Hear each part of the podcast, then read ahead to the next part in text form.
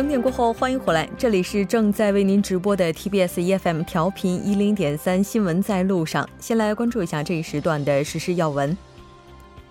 二十七日，韩国国防部表示，将从十月一日起实行缩短兵役期的方案。据此，以陆军、海军陆战队为基准，二十一个月的士兵服役期限到二零二一年缩短为十八个月；海军由二十三个月的服役期限缩短为二十个月；空军由二十四个月的服役期限缩短为二十二个月。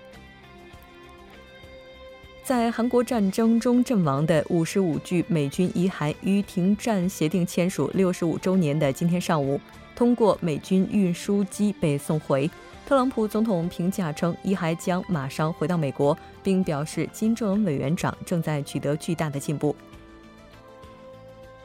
二十七日，韩国检方请求法院判处前中南知事安熙正四年有期徒刑。对安熙正的宣判公审将于八月十四日上午十时三十分举行。二十七日上午，已故国会议员鲁惠灿的遗体告别仪式在国会大厅前举行。告别仪式上聚集的各界同僚、各界人士以及普通市民共达两千多人，人们共同送了鲁议员最后一程。好的，以上就是今天这一时段的时事要闻。接下来的一个小时将为您带来我们今天的百味茶座、一周体坛、两个世界以及民生零距离。稍后是广告时间，广告过后马上回来。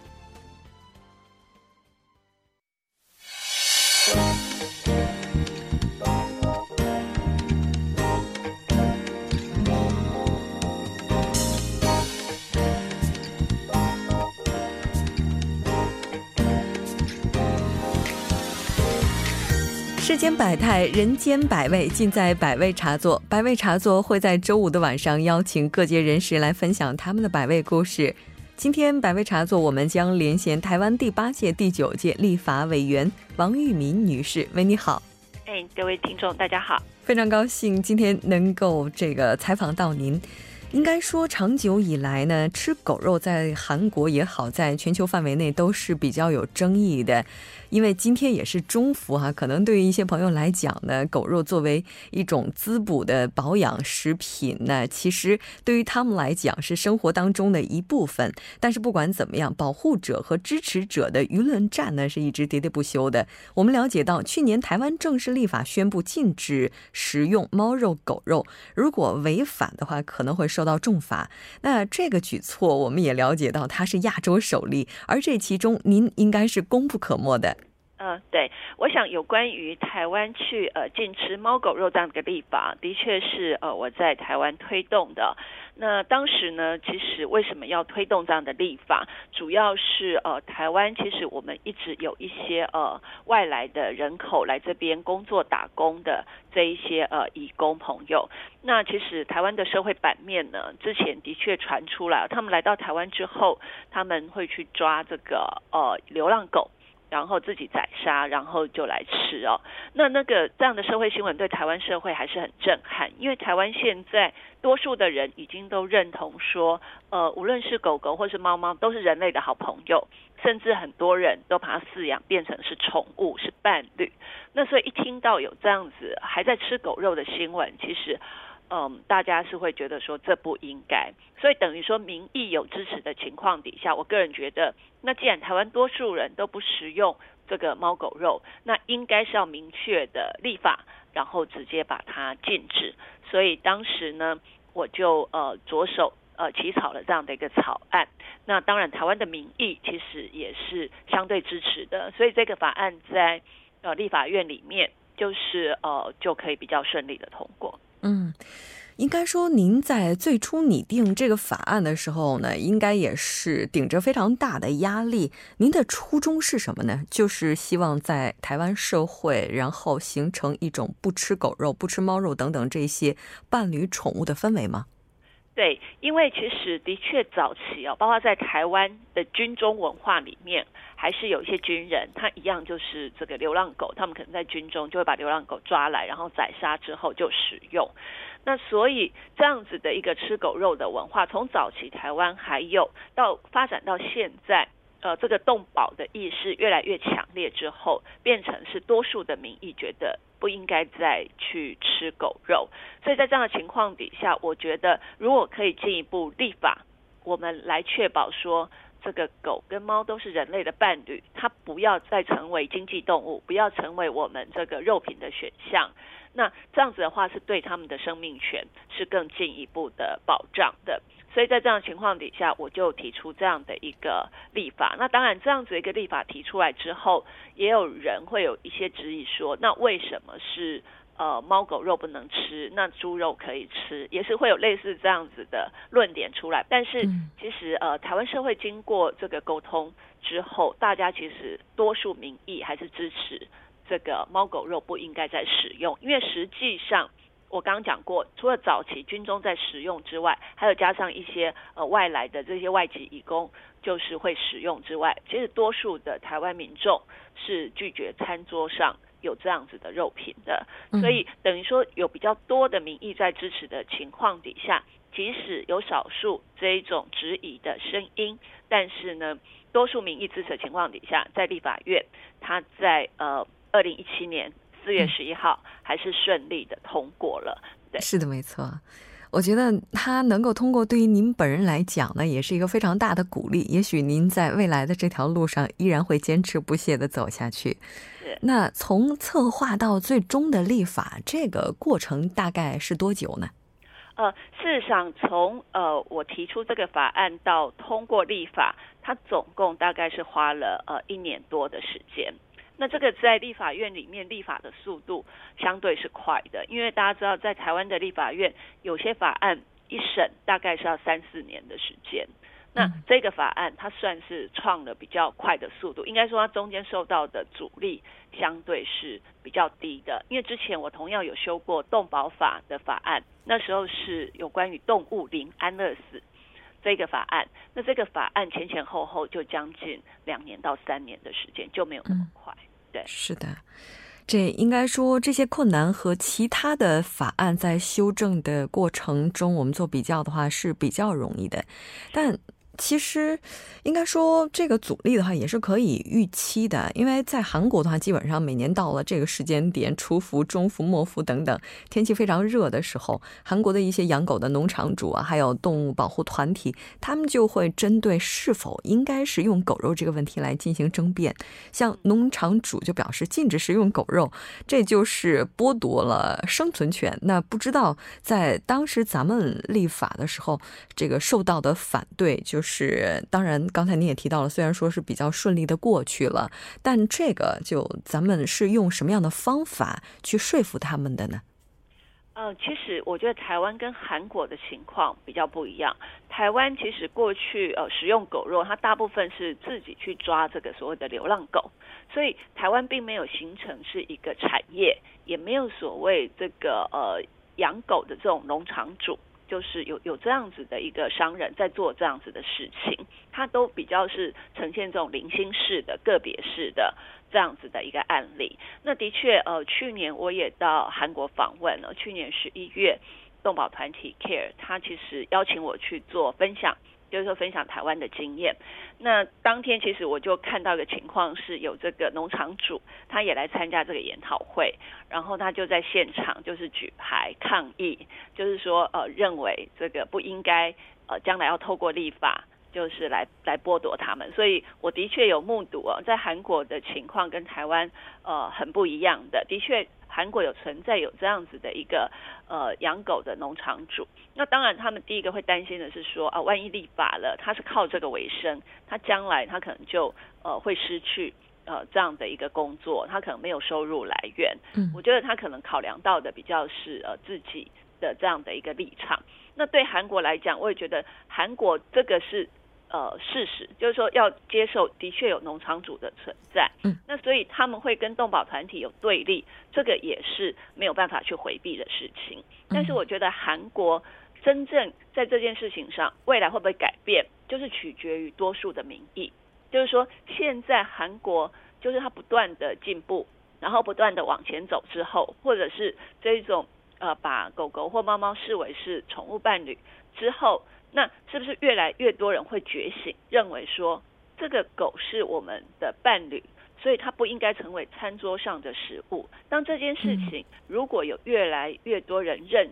知或者是觉醒，那我觉得它将来的立法就有可能会成功，因为毕竟过去韩国可能在食用狗肉的这样的一个习惯跟文化上面，比台湾是更大的，或者是更盛行的。那所以它的这个比例的改变就变得很重要。嗯，那这样子的一个民意的走向，我觉得也会让这一些养狗农场主呢开始去思考，当社社会的主流已经不流行开始吃狗肉的时候，它的市场会萎缩。那萎缩之后，他自己就会思考他要不要去转型。所以我觉得韩国的。如果说现在还有一定的比例的人在食用狗肉，甚至有这样的产业的话，它的确很难跟台湾呃达到这么快的立法的速度。但是我觉得呃多数的这个韩国人他们的的想法的改变跟觉醒，他可能会引领这个法案到底可不可以加速通过的一个很有力的基础。嗯。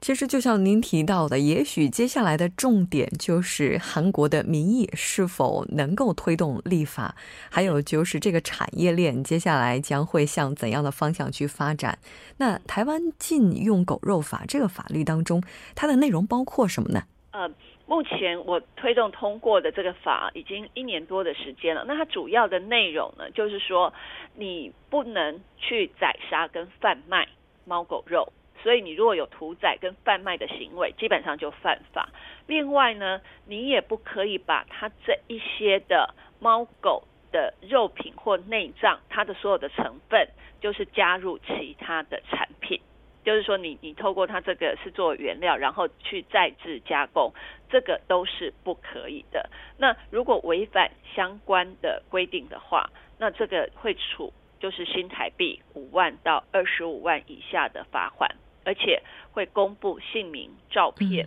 跟违法的事实，所以这个就法令上来讲，它的惩罚其实是相对是严格的。所以它不只是不可以去呃购买或使用，你也不可以把这些东西都变成是食品的成分之一。那这样子的做法呢，其实就是要完全去杜绝，就是说任何人想要去宰杀。或者是想要利用这些猫狗肉成为再制品，希望这个管道通通都是要一并杜绝的。嗯，是的。那可以说，如果真的有人铤而走险的话，这个违法成本也是非常高的。那这一年多来的话，目前实行的效果怎么样呢？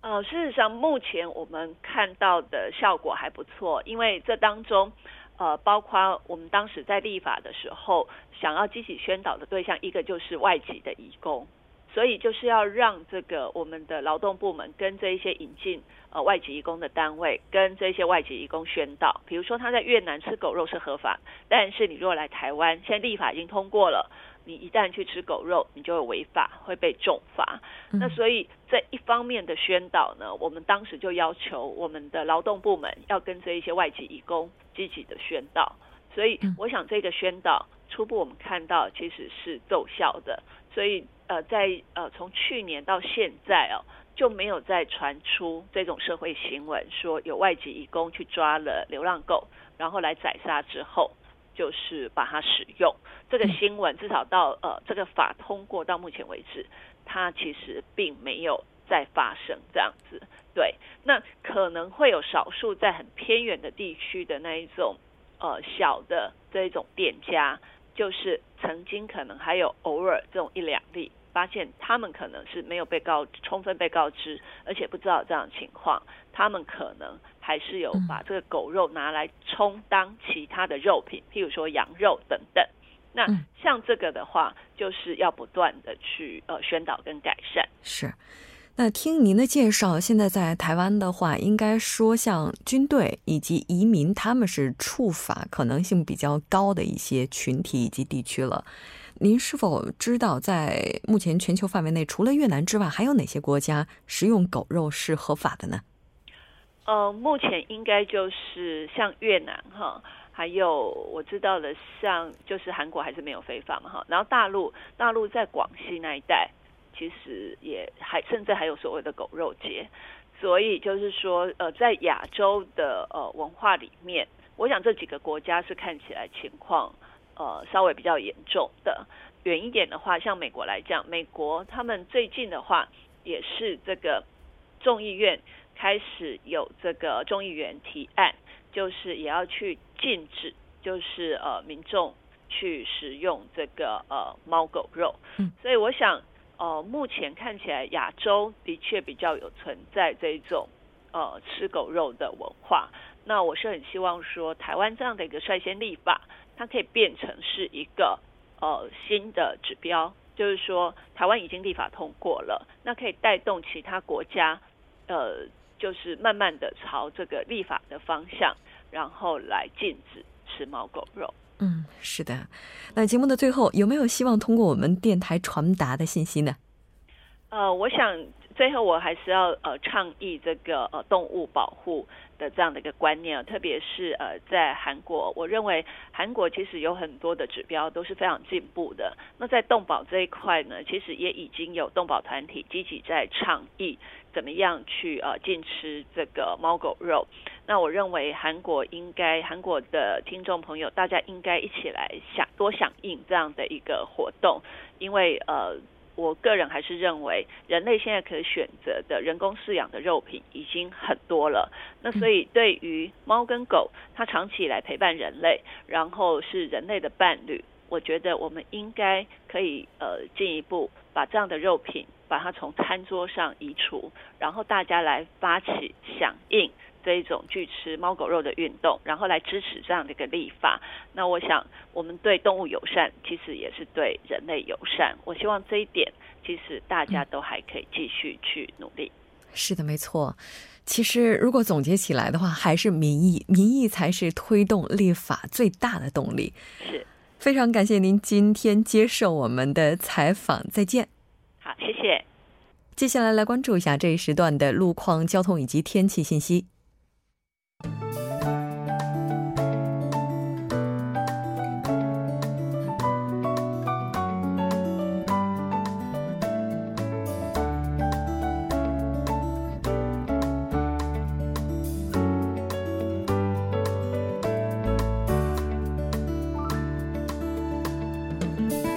晚间的七点五十二十一分，这里依然是由楚源为大家带来的道路和天气信息。让我们继续来关注一下这一时段的路况信息。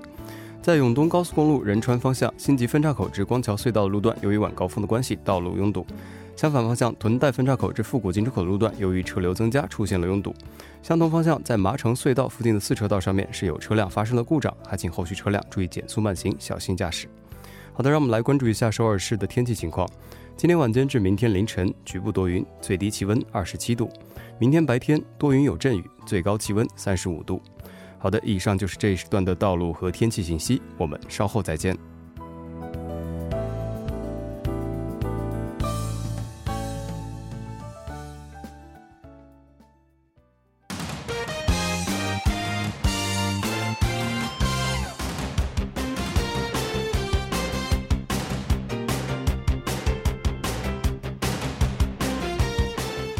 坛带您了解一周以来体坛方面的主要资讯。马上连线特邀嘉宾申韩哲，韩哲你好，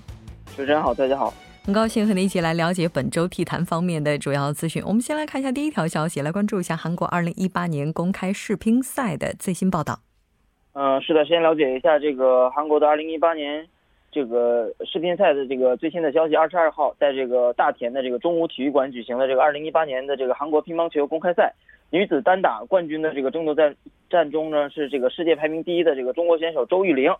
正在与这个获得亚军的这个队友呃进行了一场比赛，而且在比赛后呢也进行了这个留留影合念。而这个未来资产大宇队的这个张宇镇呢，嗯，现在是世界排名第三十位选手，在这个韩国队的这个乒乓球公开赛上首次也是夺得了冠军，也取得了这个三冠王的这个好成绩。嗯，是的。那么韩国队这次的话，在哪些项目上取得的成绩是比较优异的呢？嗯，像韩国队，比如说这次在这个张友军在这个单打的比赛之前，和这个混双和这个南北呃组合队的这个三三比一战胜了这个王孝钦，和在这个男双双打中比赛以三比一战胜了这个林中勋。特别是这个南北选手在这个乒乓球比赛中获得了这个呃单一组的这个金牌，是距这个一九九一年之后世界这个锦标赛女子团体赛后的这个二十七年来的这个也是第一次，所以说也是非常的这个可喜可贺。嗯，是的。那当然，除了世乒赛之外，这段时间以来非常受关注的，还有接下来将在八月十八号开幕的亚运会。那就亚运会，我们先来看一下目前将要参与亚运会的南北韩联队目前的情况如何？嗯，对，是这样的。参加这个二零一八年的这个雅加达的这个亚运会的这个南北联队呢，这个北方代表团是于将于这个二十八日，呃，先要这个抵达北京。然后四名这个女子篮球选手和十八名的这个滑艇成员，还有这个另外八名的这个赛艇成员和这个四名支援人员呢，共三十四人。呃，其中呢，这个罗淑英、张美晶、金慧晶等三名选手和一名教练员加入了这个女子篮球队，将在这个加入这个镇川选手村后，从下月一日开始与这个南方这个代表团进行联合的这个训练。嗯，是的，那我们也了解到，中国国家体育总局办公厅也是发布了关于对第十八届亚运会中国体育代表团的人员名单。嗯，对的，是的，今天这个国家体育总局办公厅呢，也是发布了这个关于对这个第十八届亚运会中国体育代表团人员的这个名单进行了一个通知，对这个二零一八年印尼雅加达这个亚运会中国代表团各项运动员的名单进行了一些公示，其中这个田径队由这个。呃，于洪臣带领这个领队，而这个苏炳添和这个谢震业，呃等国内知名球员也携着这个领衔出征。嗯，是的，那应该说接下来的话，大赛也是在即了。那我们也了解到，在上一届仁川亚运会的时候，中国田径队取得的成绩是非常优异的。嗯，是这样的，在这个四年前的仁川亚运会中呢，中国田径队是。豪夺了这个十九枚呃十五枚金牌和十四枚银牌和另外十一枚铜牌，共计四十枚的奖牌，可以说是这个独霸田径的这个榜的榜首。而在这个雅加达亚运会上，中国的这个田径队也是再度重装出阵，派出了由这个田径四锦赛这个四乘一百米银牌得主苏炳添和这个谢震业，仁川亚运会女子铅球卫冕冠军呃巩立姣领衔的这个田径队参加这个比赛。所以说，这个阵容也是非常非常的强大。嗯，是的，应该说，在二零一八年八月十八号到九月二号期间，四十五个国家将会决出各个项目的冠亚军。那这条了解到这儿，我们再来看一下下一条消息。好，下一条消息，我们把目光转到这个围棋。呃，韩国这个围棋院再次启动这个围棋彩票。二零一二年被这个呃赵汉成和这个赵慧莲呃扰黄。所以说，这个韩国围棋院将重启这个围棋彩票这个问题呢，是不是真的呢？韩国围棋院召开了这个听证会，讨论是否要重启这个彩票计划。呃，听证会由这个韩国这个围棋院的这个，呃呃职业这个棋士会举行，三十名的这个韩国职业这个棋手也出席了这次的听证会。嗯，是的。那其实我们也看到有一些职业棋士、棋手，他们也是对此表示存在疑问的，因为那可能会有一些其他方面的影响。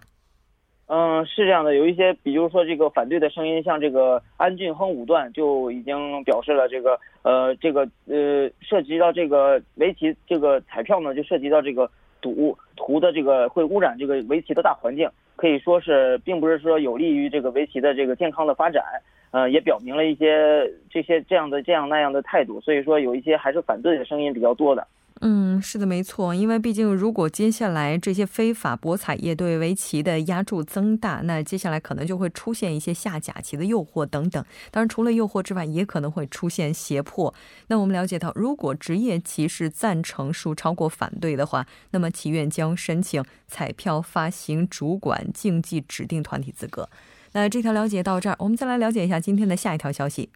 好，下一条消息，我们说一下这个球星 C 罗。呃，本周四的这个二零一八年至一九年的这个赛季意甲联赛，也是 C 罗首次登上这个尤文图斯，迎来了这个首战。C 罗在这个斑马军团军团的这个正式比赛的也是首秀，而那不勒斯的首轮就遭到了这个拉齐奥。呃，各个意甲豪门也纷纷对这个新赛程做出了一些评论。